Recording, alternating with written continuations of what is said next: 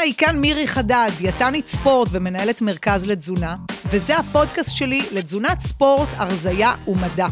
אני הולכת לנפץ לכם הרבה מיתוסים ובולשיט שאתם קוראים או רואים ברשת, ולתת לכם את המידע המקצועי והמדעי אשר ישפר לכם את התזונה ואת איכות החיים שלכם. אם אתם תאכלו יותר שומן בתפריט, אתם תשרפו יותר שומן באימון. זה נכון. זה לא אומר שאתם תשרפו יותר שומן באופן כללי בגוף, וזה בטח לא אומר שאתם תורידו יותר במשקל.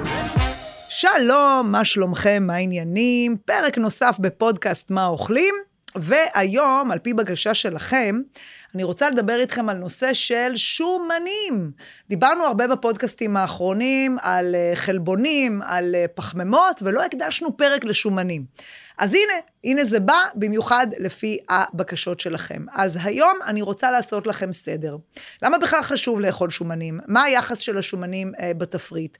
איך זה יכול להתקשר עם בריאות, עם דיאטות הרזייה, וכמובן, עם אימוני הכושר שלכם. אז בואו נצא לדרך.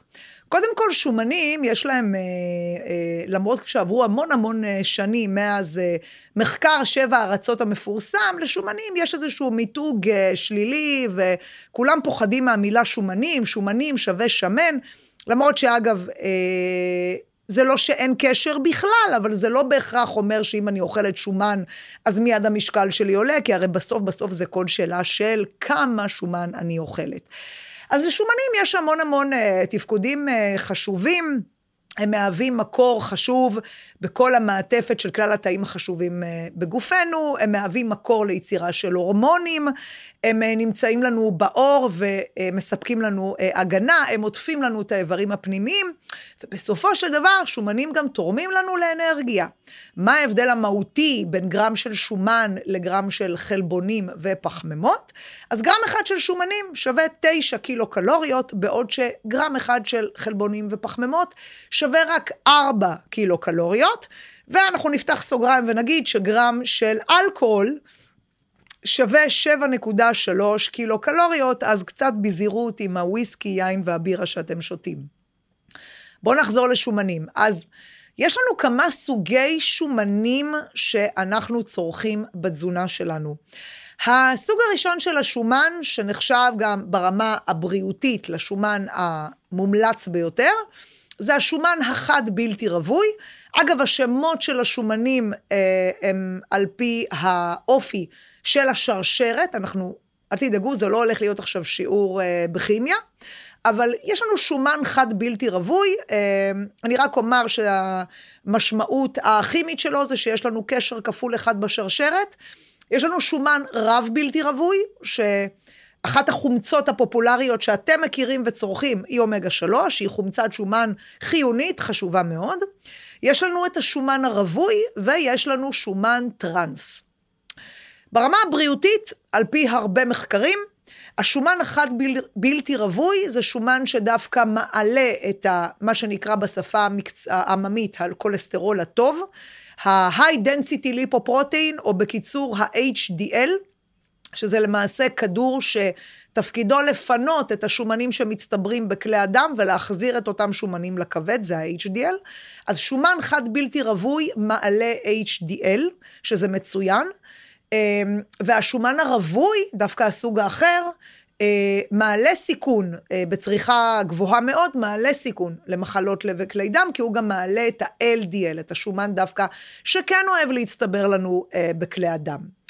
למשל, הדיאטה הים תיכונית, שהיא נחשבת ברמה המדעית הדיאטה הטובה ביותר, שאנחנו בהחלט נקדיש לה אה, פודקאסט. אה, בדיאטה הים תיכונית, השמן זית הוא הכוכב, הוא הכוכב של הדיאטה. שמן זית מכיל אה, הרבה שומן אה, חד בלתי רווי, הוא מכיל את חומצת השומן אה, האולית. אמ, וזה מגיע עם שומן חד בלתי רווי, עם אה, נוגדי חמצון, עם המון המון דברים טובים. איפה תמצאו עוד שומן חד בלתי רווי בתזונה שלכם? אז למשל אה, בוטנים ואבוקדו. אה, וטחינה, ויש הרבה סוגי שומנים, או הרבה מזונות שאנחנו אוכלים, שהם מה שנקרא מעורבבים. מה זה אומר מעורבבים? זה שהם יכילו גם שומן חד בלתי רווי, גם רב בלתי רווי וגם אפילו קצת רווי. מה יקבע את אופי המזון שאנחנו אוכלים? אז כמובן האחוזים. ככל שהמוצר השומני שאני אוכלת יכיל יותר שומנים בריאים, אז ככה הוא יקוטלג, מה שנקרא, בדגל ירוק, והוא יהיה שומן מומלץ לצריכה. לעומת זאת, ככל שהשומן או מקור השומני שאני אוכלת אה, יכיל יותר חומצות שומן פחות מומלצות, אז הוא יקוטלג בדגל אדום. למשל, אה, בואו ניקח את משפחת השמנים הצמחיים. אז שמן זית למשל, ושמן קנולה, ושמן סומסום, ושמן אבוקדו, אלה שמנים שהם ברמה הבריאותית יותר מומלצים, כי הם מכילים חומצות שומן חשובות, בריאות, בעיקר כאמור. את השמן זית והחומצה העולאית. לעומת זאת, שמנים אחרים, כמו שמן סויה, שמן חמניות, שמן דקלים, אלו שמנים פחות איכותיים שלא מכילים ריכוז גבוה של חומצות שומן אה, טובות. אז המטרה שלנו בתזונה, ברמה האיכותית, היא לצרוך כמה שיותר שומן חד בלתי רווי. מה לגבי שומן רב בלתי רווי? גם הוא מומלץ בתזונה, כמובן הכל במינונים מסוימים.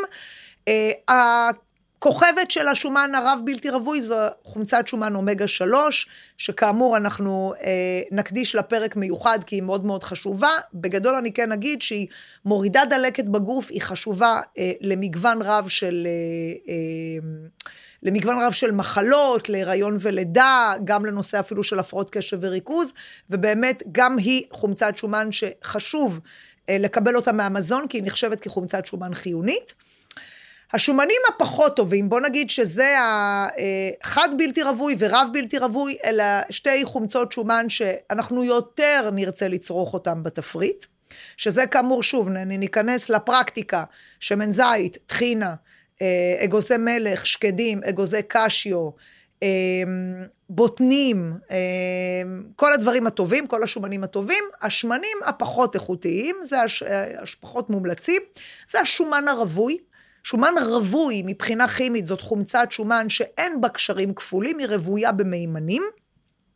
והשומן הרווי בעיקר בעיקר נמצא בשומן האנימלי, בשומן מן החי. זאת אומרת, במוצרי בשר, דגים, גבינות וביצים.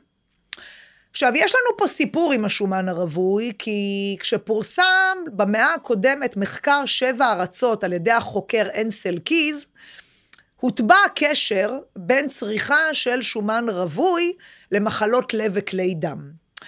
ותקופה מאוד מאוד ארוכה אה, פחדנו משומן רווי, ותעשיית המזון אה, למעשה ייצרה המון מזונות שהם אה, low fat, ו-low fat diets היו אה, דיאטות מאוד מאוד פופולריות, גם לבריאות אגב וגם לירידה במשקל, אבל אבל, לפני הרבה שנים פורסמה מטה-אנליזה, מטה-אנליזה זה למעשה עבודה מאוד מאוד גדולה, שקצת זעזע לנו פה את הקשר בין צריכה של שומן רווי לעלייה בסיכון מחלות לב וכלי דם.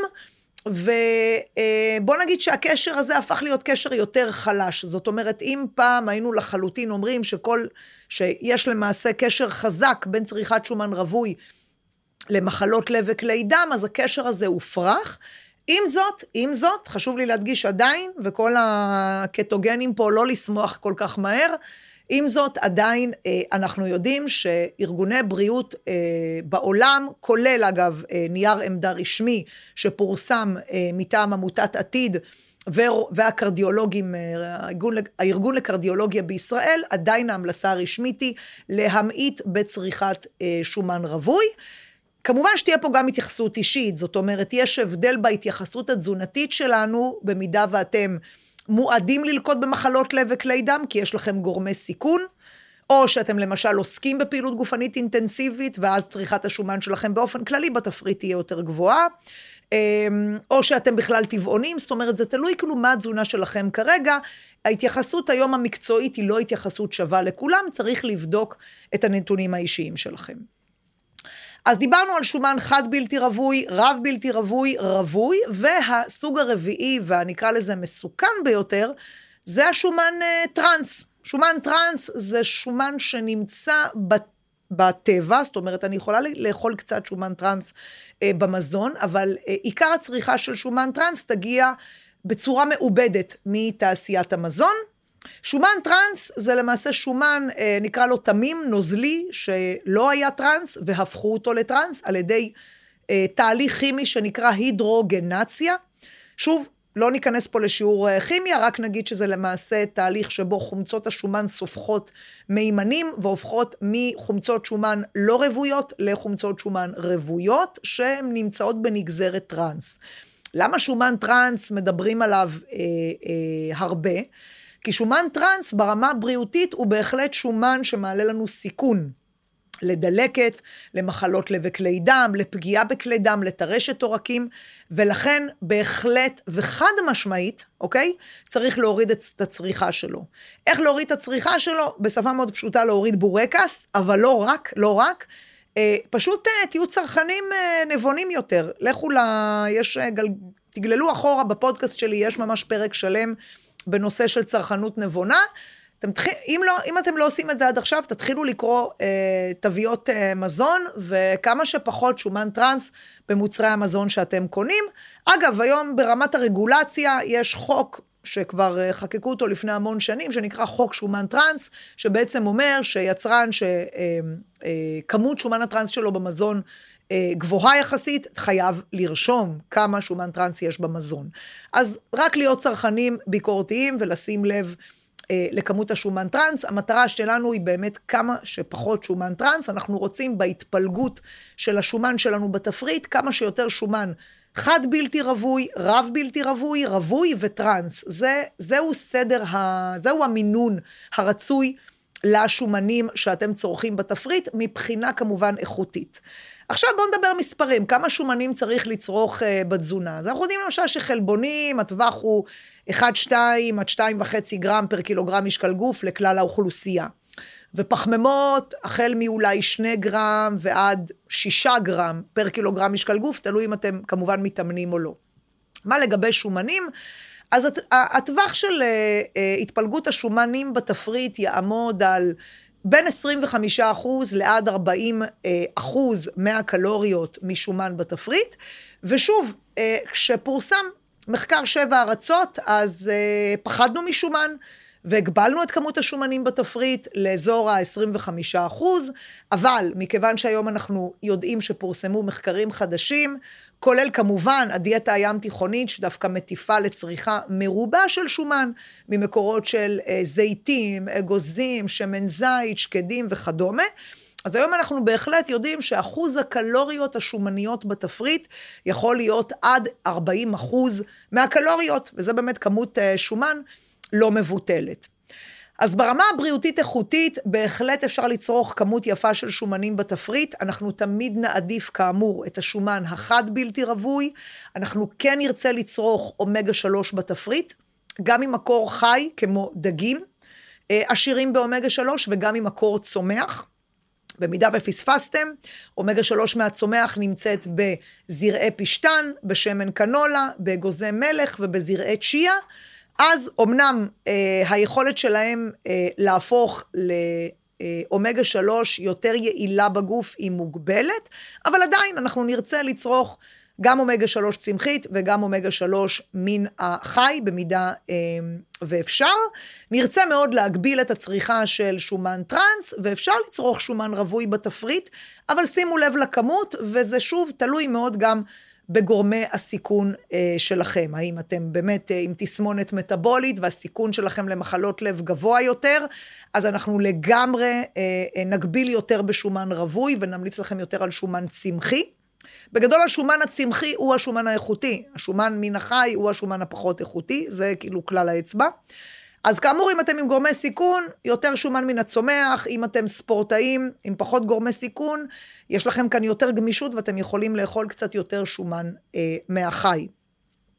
עכשיו, באופן כללי, איך הנושא הזה של שומן בתפריט משפיע, אוקיי? משפיע על התפלגות השומן שלי בגוף. אז יש לנו כמובן מאגרי שומן בגוף, יש לנו מאגרי שומן אה, בשרירים, יש לנו כמובן את כלל מאגרי השומן שלנו בגוף. כמות השומן שלנו בגוף תלויה בסטטוס המשקלי שלנו. אם אנחנו כמובן במשקל תקין, אז יש לנו מאגר באמת בלתי נגמר של שומן, ואם אנחנו בעודף משקל, אז יש לנו מאגר יותר כמובן גדול של שומן. תא שומן אה, בגוף יודע לעבור שני דברים, הוא יודע להכפיל את עצמו, והוא יודע גם להתעבות. זאת אומרת, תהליך השמנה זה תהליך שבו אני גם, מבצ... גם מתרחשת הכפלה של תאי השומן, וגם למעשה תא השומן מתעבה. כלומר, תא השומן יכול להיות, נקרא לזה, מצ'וקמק, ואם אני כרגע בעודף של קלוריות, אגב, מכל מקור שהוא, בעיקר פחמימות, שומנים וגם קצת חלבונים, אני יודעת לאגור אותם בצורה של טריגליצרידים ולהכניס אותם לתאי השומן. זה קורה אגב אה, בכל רגע נתון, תלוי מאזן האנרגיה שלכם אה, בגוף. אה, אנחנו יודעים שיש אחוזי שומן תקינים לנשים ולגברים, דיברנו על זה, אוקיי? לגברים 8 עד 20 אחוז שומן נחשב טווח תקין, לנשים אוקיי? 18 עד 30 אחוז נחשב טווח תקין. אל, אלו, אלו לא נתונים של ספורטאים, אלה נתונים של אנשים, נקרא לזה נשים וגברים רגילים, אשר עוסקים בספורט פנאי, אבל הם לא ספורטאים מקצועיים. בקרב ספורטאים מקצועיים אחוזי השומן הם כאמור נמוכים יותר. אמ, ומה הקשר בין התזונה להתפלגות השומן בגוף, או למאגרי השומן בגוף? אז אמ, אני אצטט כאן מחקר באמת מדהים, שפורסם בשנת 2017 בסרקיוליישן, כאשר החוקרת הראשית שלו היא פרופסור איריס שי, אה, מהארץ, דיאטנית אה, בעלת שם עולמי, ריספקט מאוד גדול. ואותה, ופרופסור איריס שי עשתה בעצם מחקר אה, יפה בכור בדימונה, שבו היא לקחה 278 גברים בהשמנה בטנית, ולמעשה חילקה אותם לשתי קבוצות. קבוצה שצרכה תפריט דל שומן קלאסי, תפריט אגב דל שומן קלאסי זה פשוט תפריט שכמות השומן שבו היא מאוד מצומצמת. זה גם מתייחס לשומן הרווי, וזה גם מתייחס לשומנים כביכול הבריאים. כמות השומן בתפריט יחסית מצומצמת. לעומת תפריט שהוא מוגבל בפחמימות, אבל כמות השומן שלו היא יותר גבוהה. זאת אומרת, הקבוצה השנייה הורידו לה את הפחמימות והוסיפו לה שומנים טובים, והקבוצה של הדל שומן פשוט הורידו לה משמעותית את כמות השומן. שני התפריטים אה, היו עם כמות קלוריות זהה, ושתי הקבוצות גם, אה, חלקם ביצעו פעילות גופנית, חלקם לא ביצעו פעילות גופנית. עכשיו, המטרה של המחקר הזה הייתה לראות את ההשפעה של אופי התפריט על התפלגות השומן בגוף. זה מחקר באמת מאוד מאוד מגניב. שבסופו של דבר אה, הראה שבאמת ברגע שאני לוקחת תפריט בדיאטה הים תיכונית, עם שומנים איכותיים, כמו שמן זית, אומגה 3 וכדומה, ואני משלבת עם זה גם פעילות גופנית, אני יכולה בצורה מאוד משמעותית, שימו לב לנתון הבא, להוריד ולהפחית, אוקיי? להפחית את כמות השומן אה, הפנימי שמצטבר לי באיברים פנימיים בגוף, אם זה בכבד, אם זה אה, בלב, אוקיי? ככל שאנחנו צוברים יותר שומן באיברים הפנימיים, כך השומן הזה באיזשהו שלב עלול להיות שומן טוקסי, שומן לא טוב, שמפריש דלקת ומעלה סיכון למחלות, אוקיי? ככה זה עובד בהסבר הכי הכי פשוט. אז אם אני מצמצמת את השומן שמצטבר בכבד, בלב, בלבלב, בשריר אפילו, אני לגמרי משפרת את הבריאות שלי. אז המסר שלי אליכם בנושא הבריאותי הזה, זה א', כן לבדוק שאתם במשקל תקין ובאחוז שומן אה, תקין, צריך לי, פשוט אפשר לבדוק את זה, בדיקה מאוד פשוטה. ודבר נוסף, כן לוודא שהתפריט שלכם הוא תפריט איכותי, אוקיי? תפריט שהוא אה, עשיר בשומנים הטובים. פעילות גופנית היא תמיד תמיד חלק מהמשחק, אוקיי? היא מאוד מאוד עוזרת לצמצם את, ה, אה, את השומנים התוך-בטניים האלה. עיקר העניין כאן זה השמנה הבטנית, ברמה הבריאותית מעניין אותנו מאוד השומן בבטן, פחות השומן בירכיים. אה, אז בבקשה, שימו לב לנתון הזה. מה לגבי שומנים וספורט, אוקיי? כאן אני רוצה להתחיל ולהפריך איזשהו מיתוס, שאולי חלקכם עוד אה, אה, חושבים שהוא נכון. יש את האמירה הזאת של אה, ברגע שאני עושה פעילות אירובית, אז אני מתחילה הרי לנצל שומנים, או בשפה הפשוטה, לשרוף שומן. והשאלה שאני אשאל אתכם זה, תוך כמה זמן אני מתחילה לשרוף שומן ברגע שאני מתחילה להתאמן? תחשבו רגע, אוקיי? תחשבו רגע ותשמרו לעצמכם את התשובה. מקווה שצדקתם, אבל עקרונית כבר בדקה השלישית למאמץ שלכם, בין אם הוא הליכה או עלייה על אליפטיקל בחדר כושר, מכשיר סקי, או ריצה קלה, או כל פעילות אירובית שאתם מבצעים, אוקיי? כולל הליכה פשוטה לסידורים. כבר בדקה השלישית גופכם אה, אה, מנצל שומנים, זה, זה פשוט קורה.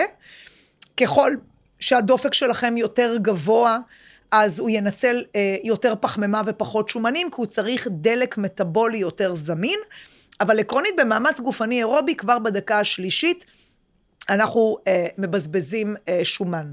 מה ההבדל בפעילות גופנית בין שומנים לפחמימות? שומנים זה מאגר אנרגיה בלתי מוגבל. באמת, פשוט בלתי מוגבל. אתם רואים, אה, אם אתם צופים בתחרויות ספורט, בטור דה פרנס, ברכיבות אופניים מקצועיות, במרתון, אז אתם רואים ספורטאים מאוד מאוד רזים, ואתם אולי בטוח שאלתם, מה זה, מאיפה יש לו כוח ככה לרוץ בקצב מאוד מהיר? אז הסיבה שיש לו כוח לרוץ, מעבר ליכולת האירובית הפנומנלית, זה שבאמת מאגרי השומן הם endless, אה, אה, אה, ואין בעיה גם להפיק אנרגיה משומן.